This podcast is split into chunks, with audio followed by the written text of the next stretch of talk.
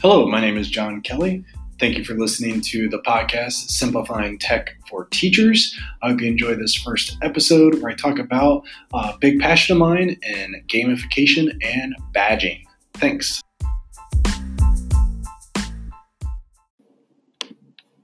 Brussels sprouts. How do those words make you feel? Do you get a weird, anxious feeling in your stomach? Does your mouth all of a sudden feel uncomfortably dry? Does the thought of that fibrous miniature cabbage make you second guess every choice you have ever made? Well, this is exactly how many of our students feel when words like school, test, and project enter their ears. Can we all just be honest with each other and acknowledge one simple fact? Brussels sprouts are gross. If a friend ever invited you to their house for a dinner party and their main course was steamed Brussels sprouts, you should probably run away from them immediately and end the friendship. They might claim that they're healthy for you, and they may even been imported from Brussels, Belgium, and steamed in the finest distilled water. But I think we can all agree that those so-called friends are actually monsters. Now I challenge you to take a moment and imagine those same Brussels sprouts presented in a different way, pan fried in butter, caramelized onions, and perfectly cooked with just the right amount of salt and pepper and a sprinkle of bacon in there. How does this description make you feel? Is your stomach suddenly growling, mouth watering? Does the thought of this dish make you wonder how soon you can get this in front of your face? Did the Brussels sprouts change at all? No, they're still there. The only difference is now you get a reward and that reward is bacon. Let's face the facts here. If you scarf down a couple servings of a bitter miniature cabbage, don't you feel a little bit entitled to a reward? That same mindset something that many companies and educational institutions around the world have come to come to realize is that people really like to be rewarded. Some uh, fun facts about this reward system called gamification is that more than 70% of the world's largest 2,000 companies have developed at least one gamification application. And that all started around, um, around 2014. The overall market for gamification tools and services and applications is projected to be a $5.5 billion industry. 63% of American adults agree that making everyday activities more like a game would make them more fun and rewarding. About two thirds of employers consider gamification an effective strategy, encouraging their employees to improve their health. And that's from a study done by the Buck Consultants.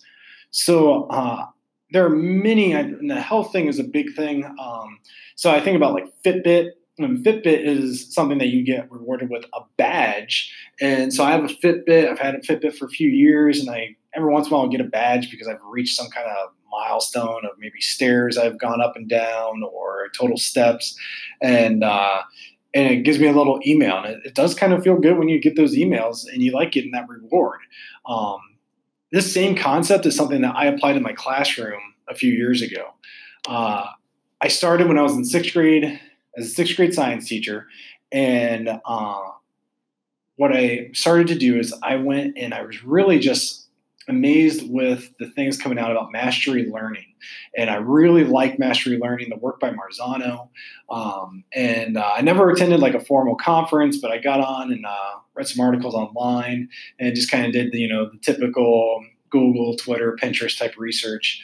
And um, at that same time, I did take a class on gamification, and uh, they talked about badging, and I was just kind of those two things kind of collided for me. I was like, "Ooh, I wonder if I can go and make a badge that represents when a student has mastered a specific content." And one thing I really liked with mastery learning is the different things I was coming across was that teachers would structure their class where a student couldn't really advance through the course until they had mastered a concept and they were able to retry. And um, those experiences when they retried didn't always have to be exactly the same experience um, it could be different a little bit but still assess the same information and uh, once they once they mastered that concept, then then they're able to move on to the next concept. So this is something that I really wanted to uh, tie into my class. And the background is our school was one to one with Chromebooks, and um, I spent a lot of time developing a Canvas course where I pretty much incorporate a lot of mastery learning strategies. For example, one student couldn't, you know, go to a module unless they unlocked the previous module. Well, what this did is uh, I was able to go through and actually use an app called Badgr, and that tied in right into our learning management system, Canvas. And I was able to then go and award students with a badge when they were done and completed a module. And I was able to set requirements. So all these different things I was doing was actually automated. And actually, it was a work on the front end, but then the back end reward was amazing because then uh, the students would get this reward. They had a leaderboard they could use and track, um, see how track their progress, see how they compare to their peers. The leaderboard also blocked out their real names, so no one knew who was in the lead or who was in last place or anything like that. They knew where they were, um, but next to them could be like the anonymous squid or something like that. Um, and uh, it was really neat. And the students then got so into it that I saw an opportunity, and I actually made it so their entire grade in my course was based off their badges. Uh, so they were given a goal. I was very transparent with my expectations that if they wanted to get a certain grade, they had to get X amount of badges, and um, and the students would work through that, um, work throughout the quarter to get to that goal. And uh, as a result, the students really took a lot of ownership for their learning.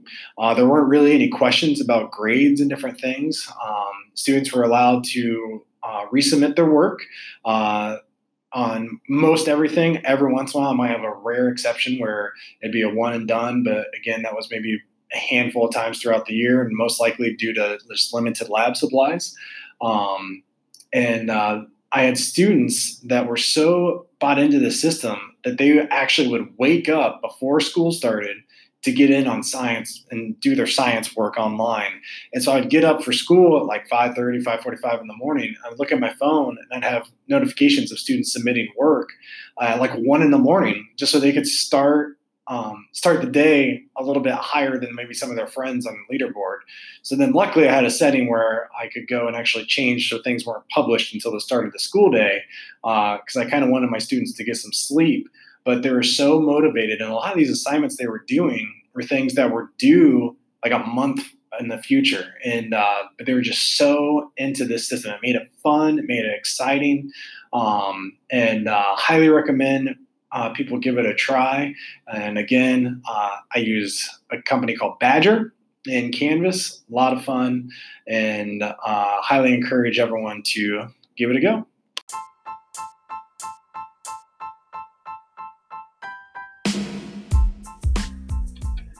Thank you for listening to my first episode. I hope you enjoyed it. Uh, badging is a lot of fun. It was a true game changer in my class. Uh, feel free to reach out to me anytime if you have any questions at all. You can uh, reach out to me on Twitter at Mr Kelley. That's M R K E L L E Y 6 4. Uh, thank you.